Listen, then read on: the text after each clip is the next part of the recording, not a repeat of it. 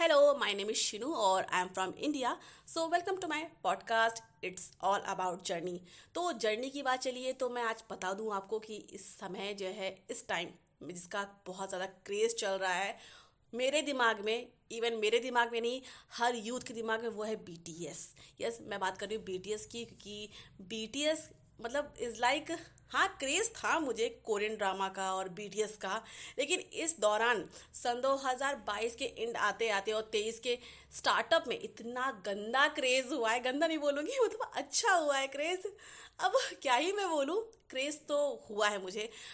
Literally यार, अभी एक, वो आया था cinema B T S to come in cinema उसको मैं देख कर आई, जब मैंने सामने बड़े पर्दे पर उसको देखा ना I was like oh my god how they are looking it's so handsome कितने क्यूट हैं यार ये सब के सब। और सबसे बड़ी बात ये है कि कितने टैलेंटेड हैं यार वर्सटाइल हैं वो लोग।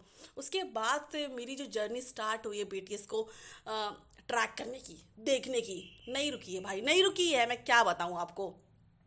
मतलब सुबह उठती तो मतलब रील स्क्रो रील स्क्रोल हो जाता है मेरा, रात में सोते तो रील स्क्रोल करते हैं, देखते रहते हैं, उनकी जो एडिट्स आते हैं वो देखा करते हैं।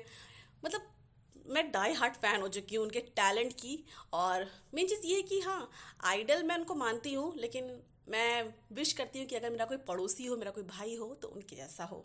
बाकी और मैं बातें आपको बताऊँगी नेक्स्ट एपिसोड में। बहुत सारी बातें हैं, बहुत सारी बातें उनके बारे में आपसे करूँगी।